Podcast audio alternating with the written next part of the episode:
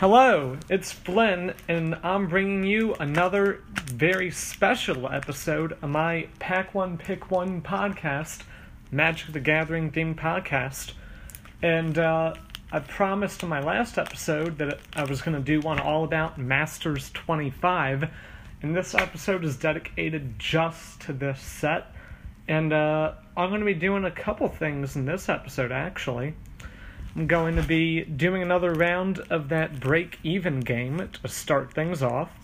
And then I'm going to delve a little deeper into this set. It's kind of fitting that the first time I'm doing really any real set review is actually with the set that's supposed to culminate all of this game's history, or as much of it as Wizards wants to, into one set. So when I get around to that part in this episode, I'm not going to be going through every single card and possible interaction in this set. I'll try and do a lot more in-depth set reviews for future sets, but this one also doesn't really need it, and we'll get to that later. But okay, so I'm going to start off with a game of Break Even. I played that on an earlier episode of this podcast, and for just a little refresher how this works, I have three packs of this set here this time, and I got them for $27, so a little bit below MSRP. And I'm going to break them open, and I'll talk about any noteworthy cards that I see in here, maybe also have them for later when I delve deeper into the set. But for most part, it's going to see if out of three random packs, can I actually get that value back? And, yeah, I'll have stuff to say about the value of this set. Alright, and, yeah, maybe I'll get into the value of the set, too, and some little comments I have about that as I'm doing this. You know, kill two birds with one stone. Okay, here we go. First card is Balduvian Horde. Alright, well, that from Alliances. Yeah, the watermarks, by the way, are awesome. I do love that about this set. Probably the thing that I love the most about it. Okay, well, it used to be a really great card, used to be really valuable, but now it's a common. Auramancer, Supernatural Stamina, Soul Bright Flamekin, Retraction Helix. I'll set that one aside. I have some stuff we can talk about that one. Cavu Climber, Coral Helm Guide. Barring 10,000 arrows. Oh, nice. A Portal 3 Kingdoms card. I'm glad they gave us a few of those, too. It's a nice set. Alright, Geist of the Moors. And it's really difficult to tell what is a common and uncommon with the set symbol. So, like, reading to see when the C and the U's start changing up. Okay, Fathom Seer. Alright, here are the uncommons. Heavy Arbalest. Alright, I'm going to set that one aside too. Oh, Freed from the real, another uncommon. So let's see. We got Freed from the real, Retraction Helix, and Heavy Arbalest in the same freaking pack. Okay. Yeah, there's basically no archetypes in this limited format, by the way. And they did that on purpose. But basically, the main combo, or one of them, is using a creature called Horseshoe Crab at common, and you can untap it with a blue, and basically what you do is you play a bunch of cards that would tap a creature and get an effect, and then use the card to get value out of it. And so far, this one pack has three cards just for that one strategy, which is one of like the only real strategies in this format, again, which is Traction Helix, Heavy Arbalest, and Freed from the real. Freed from the Wheel basically turns any creature into a crab. So, wow. I'd feel bad almost drafting this because I would take the crab cards and then be sending the wrong signals to somebody else, thinking that that deck was open when it definitely would not be, because it'd be passing them two great cards for it, no matter what one you take. Okay. And Lore Scale Craddle is the last uncommon. It's a nice card, yeah. Value. Not like money value, but it's good and limited. And the rare, because, again, this isn't going to be a mythic, I'm not that lucky, is Flash! Oh, okay, that's a cool card. It's not really worth anything, but it's awesome. It's an instant for 1 and a blue. You put a creature card from your hand onto the battlefield. If you do, sacrifice it unless you pay its mana cost, reduced by up to 2 colorless, or generic mana. And it's made famous by being part of a combo with Protean Hulk, where you just win the game on the spot. So it's a great card, but value? Nope. And the foil. Oh, a foil Lore Scale Craddle. Well, hey, that's awesome. It looks cool. It's worthless, but it looks awesome. Alright. Next pack. Let's open the one with Jace the Mind Sculptor on it, because you know that means it has to go. Right? Maybe? Hopefully. If I'm lucky. Okay. Act of Treason. That card, it's also part of the, 2-card combo thing of the set, where, you would gain control over a creature and then blink it with Cloud Shift, and then it just becomes yours. So, okay, it's another one of those little combos. Alright. Auramancer again. Ruthless Ripper. It's got Morph, and it's really weird. Wizards only printed 2 real keywords in this set, which were Morph and Kicker. I believe it was Kicker. Because they didn't really want any complexity, because, God forbid that a set celebrating 25 years and every set in the game has any real complexity to it. That would just be, horrible. Chartooth, Cougar. Oh, Recycling, Morph, and then there was 1 kicker card. Okay. Plummet. Retraction Helix. Hey! Well, Crab deck is a good choice, because it's, again, really the only deck. Cultivate. Haunted Fengraf. Man-O-War. Path of Peace. And now the uncommons. Curse Catcher. Hey! That's worth something. It's a cool card. Baloth Null. I don't think I'm actually... Oh, that's from Oath of the Gatewatch. Okay. And the next uncommon is Sigh of the Shinobi. Okay. Huh. Well, that's a neat one. I've never seen that before. Alright, here we go. And the rare is... Drumroll, please. Ooh, Sundering Titan! Oh, that's a cool card. It's banned in EDH, because it's broken there. But it's really ironic, because 2 of the 3 packs that I'm opening have Sundering Titan on the cover art, and in the Jace pack I open up the Sundering Titan. Well, alright. I mean, it's cool, so it's not worth anything, which is what this little game is about. So, alright, let's put that aside. And Loyal Sentry is the foil. That card used to be a rare. Wow. Times are tough. See, and the last pack I start off by opening up a regular Loyal Sentry. Alright, let's see what we got next. Vampire Lacerator. Giant Growth. That's great to see. And that's a Horseshoe Crab in the last pack, but hey, it's a Horseshoe Crab. And I'd probably take that, because I would have been trying to draft that deck. Arbor Elf. Chandra's Outrage. Nihil Spellbomb. That actually saw some play in Legacy sideboards. I don't know if it still does, but I did play it in mine, for a little while, at least. Bloodhunter Bat. Counterspell. That's a cool card. There we go. Something neat. Griffin Protector. And the uncommon, Simian Spirit Guide. It is a sad day so far when the uncommons, Spirit Guide and Curse Catcher, have been so much better than the rares. Wow. Okay. Will-O-the-Wisp. And Invigorate. Also, another good common. Oh, and the rare. It's Elvish Piper. It's better than the other two. It's not bad. Alright. And the foil is Primal Clay. Well, okay. I don't think I really need to get into, now let's look at the value really quickly and just see what this is. Okay. Flash. Start with that one. $1, okay.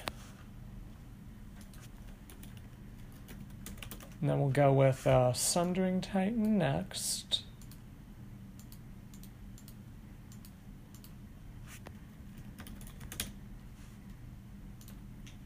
That one's not going to go for much. 72 cents. Woo! Solid rare. Be still my heart. Okay, Elvish Piper. What are you at?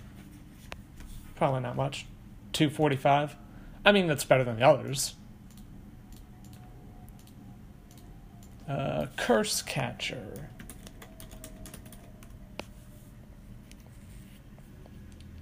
$148. Wow, that's actually worth more than two of the three rares. That is scary.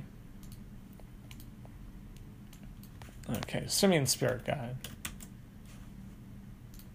What are you at? 231. That is, wow, almost the most valuable card so far. That is scary. Okay, Invigorate.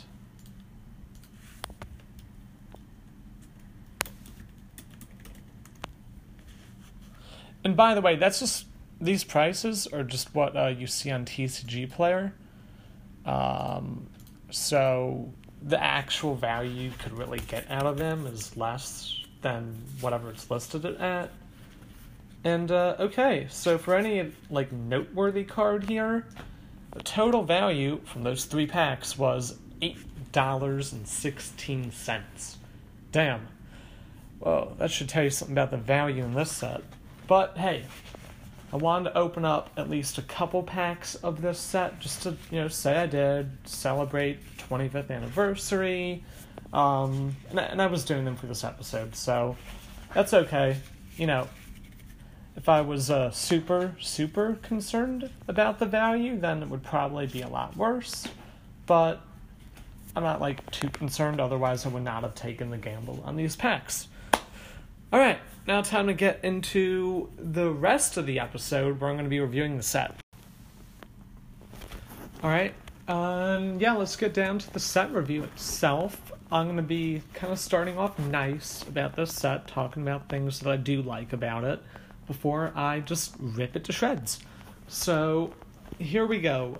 I'm going to be doing like a top 5 listing in this set, starting off with the top 5 reprints, and then the worst 5 reprints, and then the best combos or strategies in draft, in sealed, and then I'm going to talk about the limited format of this set, which was a big concern for Wizards and something they cared a lot about, and then I'm going to talk about how it compares to other Masters sets, before I finish this up by saying whether or not it's actually worth buying any of, or even drafting or doing sealed.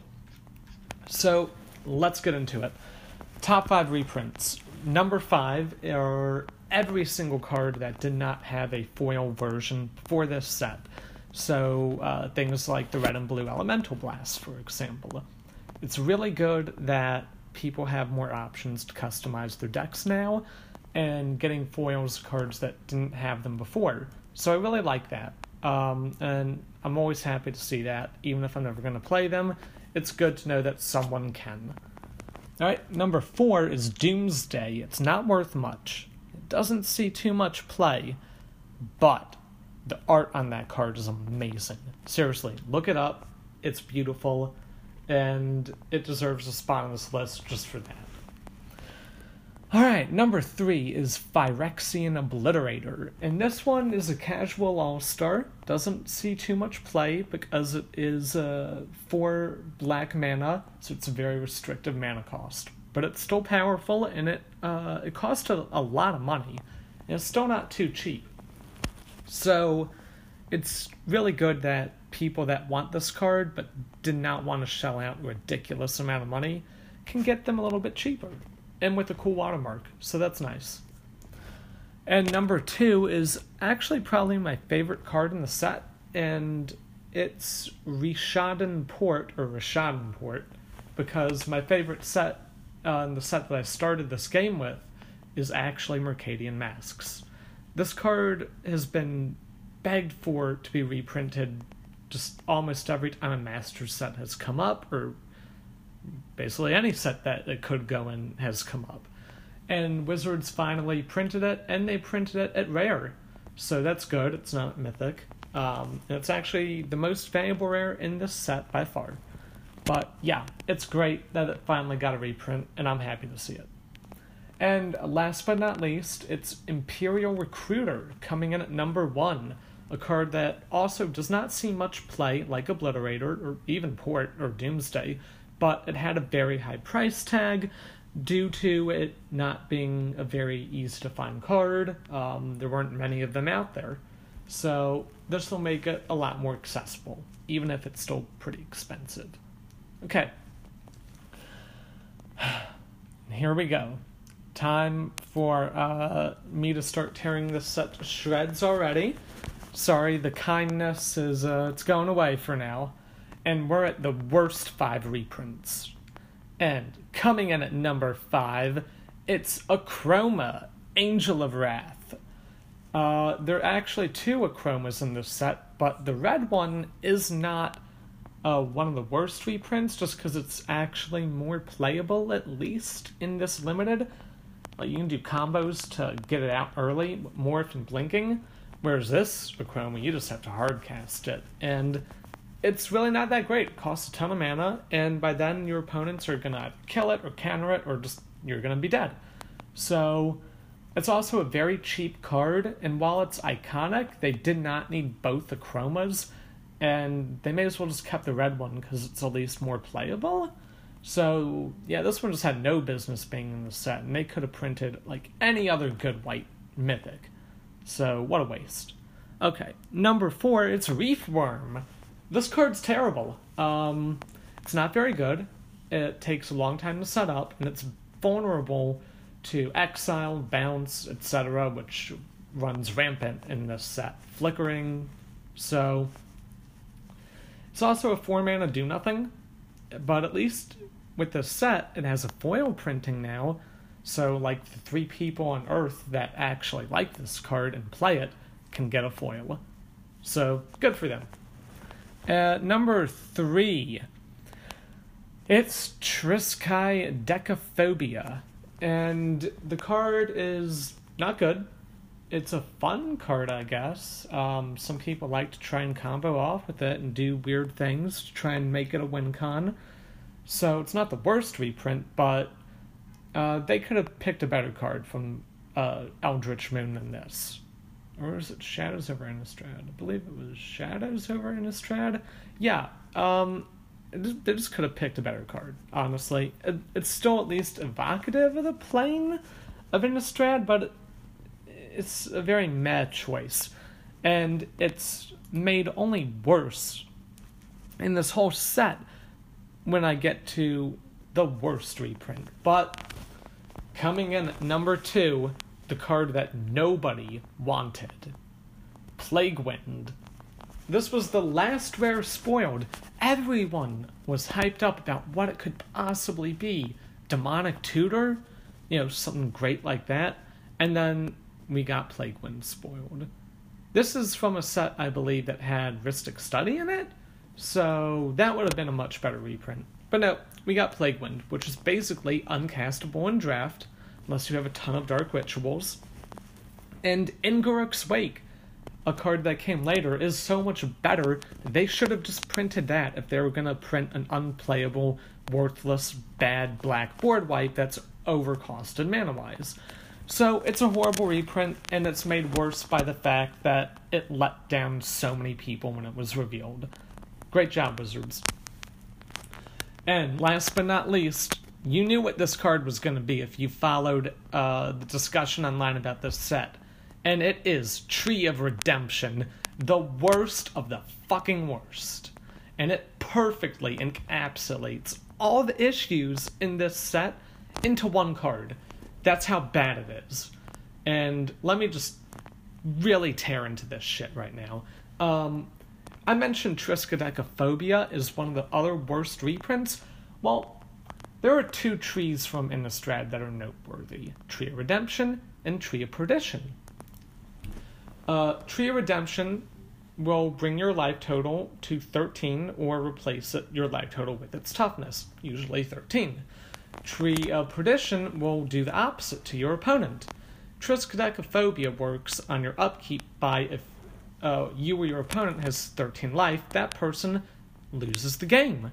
So instead of putting the combo in the set with Tree of Perdition to kill your opponent, you know, a 2-card combo, which Wizards was trying to go with this set, they printed the tree that lets you kill yourself. Think about that for a moment. That's some real sick tech right there. Alright? And not only is it just god-awful there, it's not even good if you could somehow combo with it. You switch your life to 13, maybe if you're at like 2, and that just buys you some time. Aside from that, the tree has no power, it's defender.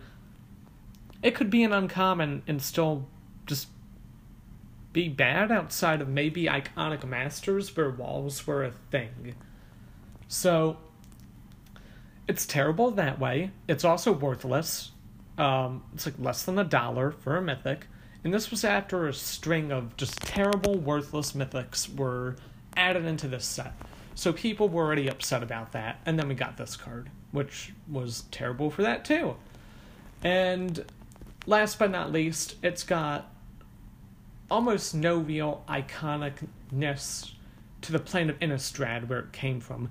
Out of every card they chose from Innistrad, the original one of the most iconic, beloved, famous sets, the mythic representation from that set was Tree of Redemption.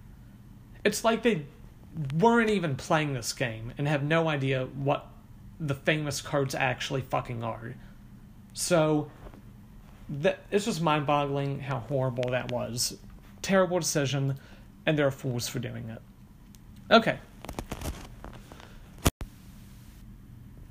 Okay, and the next topic that I'm going to bring up about this draft format in Sealed is what the top 5 bomb cards are, the ones that would win you the game and that you would hope would carry you to victory. This is going to be the last little list I'm doing for this podcast, and in no particular order this time. I would say your top 5 that should probably help you win are Jace the Mind Sculptor, Phyrexian Obliterator, but you do have to go very deep black for that. The Redachroma, because it's easier to get it out in this format with Cloud Shift and cards like that. Luminarch Ascension, and then Pernicious Deed. They're all great cards. And then also there's a shout out to any card that combos, that does a 2-card combo, like Horseshoe Crab with like half the cards in this set, or Niv-Mizzet and Curiosity, which are also on topic of draft strategies, basically the only like archetypes that this set has. Because Wizards on purpose decided not to do what they usually do with limited formats these days and kind of have defined archetypes. They just kind of put random cards in there, and aside from a couple of combos, you're just building a good stuff deck. And then on the topic of limited formats, you know, the way that I feel about it kind of rings true for every Masters set. I think that it's complete bullshit that Wizards uses draft and sealed as their excuse for not putting more value and playable cards into these sets so that they can put in bad and worthless cards under the guise of having a good, balanced, or limited format. And I don't know who they think that they're kidding when they say stuff like that, but they should at least be lying to us a little better than that, because we all know that's not true. They know how much the cards are worth, and they're terrified of making a set too good and having too much value or playable cards in there, and so they claim that putting garbage cards in there is there for a good limited format. But And it's not just this Masters set, but most people will almost never draft a Masters set in person, and the ones that do will only ever draft it like once on average. Like, it's very rare for most people to do multiple Masters drafts on paper. So, because it's so expensive, and what tends to happen is that because they cost so much money, it doesn't really matter how good the limited format is, because if it's almost not going to be played or played very little, then it isn't really a concern for how good they're going to be. And, you know, I'd go on the record right now saying that I would rather play a limited format that was, you know, completely batshit insane. Cards like Demonic Tutor and the Swords of X and Y at rare, Soul Ring, Channel at rare. Yeah. Great cards like Birds of Paradise. They don't even have to do Noble Hierarch if they don't want to, but like Doomblade, Go for the Throat, Bolt, Counterspell, the best Planeswalkers like Liliana the Veil, Karn, Ugin, all that stuff, and the majority of it being at rare. Because if you're paying $30+ for a draft, then you should be playing with the best of the best. You know what I don't want is to pay over $30 for a draft with the best thing I can do is to fuck around with the horseshoe crab. That's bullshit. It's not exciting, and it's not what a master set should be, in my opinion. A master set should have the most powerful and exciting cards, because you're paying for the experience of getting to use them. You know, I want someone to be able to actually do a channel fireball, exciting shit like that, and not have it be locked behind Mythic or whatever for the sake of balance, because that should be the least of Wizards' concerns, and they claim to make it one of their biggest concerns in constructing these sets, which is wrong. Yeah, and even if everyone has a bunch of great cards, it still won't be that unbalanced, because they can help negate each other. As long as you put enough power and value into every color or archetype that you make, then it shouldn't be a problem if it's that much stronger than usual. And it's just more satisfying to be able to play with those type of cards, especially if you're spending that money, than to be doing dumb shit like a Niv-Mizzet Curiosity, and that's like the most exciting combo in this set, and it's still not something I would pay that much money for the privilege of doing.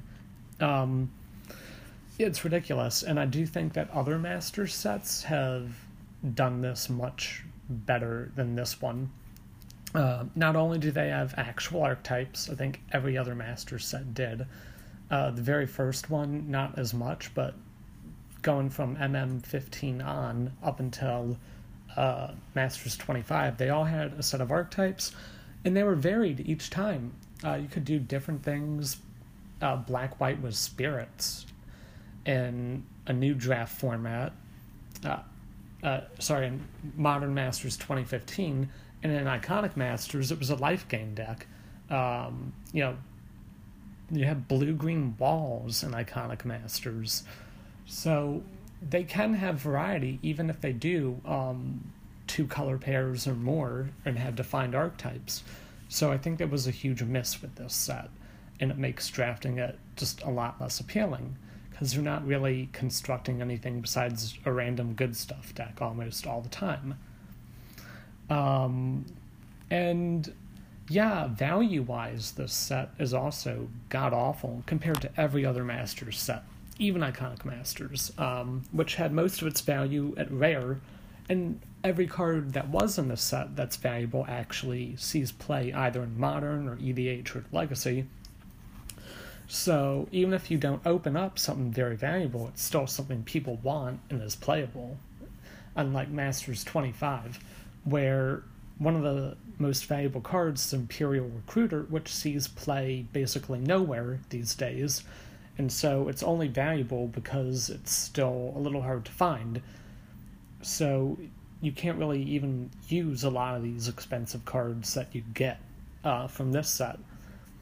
And the value is pretty terrible. The most expensive card is Jace the Mind Sculptor at about $100, and then it's a sharp drop-off. Imperial Recruiter is about half the price, and then the next valuable cards are only about $30 to $40, with the most expensive rare in the set being about $30-something, which is Rishadan Port. And right after that, the only rares in this set that are not Rishadan Port or a filter land that are above $10 are Azusa, Blood Moon, and it's actually hard to remember what that last one was, but I think it's Pact Negation, but they're not good. You don't want that. You want your valuable cards to be at rare, because you're only going to get about 2 to 3, maybe 4 if you're very lucky, mythics per box from one of these sets. And if all the value isn't mythic and only in a couple of cards at that rarity, then it becomes much harder to get your money's worth and to justify spending that much money on a huge overpriced lottery ticket. So that's a huge strike against this set, and why I would not recommend buying any packs or boxes of it. Maybe drafting it once if you're curious or want to hit that nostalgia feel of playing with a bunch of cards from Magic's history, but if you are going into it hoping to get any real semblance of your money's worth, then I would very much steer away from this set, because you will get burned most of the time. Over half of the mythics are about $1 or so, and almost every rare aside from about maybe 10 at most is worth less than $10, so your odds of getting any money back on a box that's more than maybe, 140 is very low. And so if you're fine with buying this product knowing that you're very likely to get burned badly on it, then I'd say go ahead, because there are cool things about this set, but you're basically throwing your money down the drain. So keep that in mind. It's got the worst value of any master set, and its draft format is not very deep or good, so I don't really know who they're appealing to. The reprints, for the most part, aren't cards that people were expecting outside of a few mythics and 1 or 2 rares. So it's not very good for reprints, and it's also not great for limited, which is kind of what Wizards was hoping to balance with this set. So maybe if it wasn't a $10 MSRP pack, it would have been more exciting and a better hit. But as it stands now, it's probably the worst master set ever made, which is a shame because they were really hyping it up, and I think every player was really excited to see what they would do. So the conclusion is this set good? And I would say no. It's probably the worst set they have released recently. Even being a master set, comparing it to standard sets, even, it's just a bad set. And I hope that you can all come to your own conclusions too on that, and don't just take my word for it. But I am not a fan of it, and I'm hoping that the next master set that they do will be more exciting, either for people looking for reprints or people looking for a good draft. Because if they want to try and sell these as a draft format, then they can't make them so expensive, and they have to make it more available, because it doesn't matter if you have the best limited format in the world if almost no one can afford to play it or can find the product and get people to do this over a standard set. So that's something that Wizards is going to have to kind of work out on their own about what they really want going forward with these sets. Anyway, thanks for listening, and I'm gonna be releasing a new episode, hopefully within a day or two, just a shorter one. But yeah, thanks for listening, and I'll be back soon with another episode.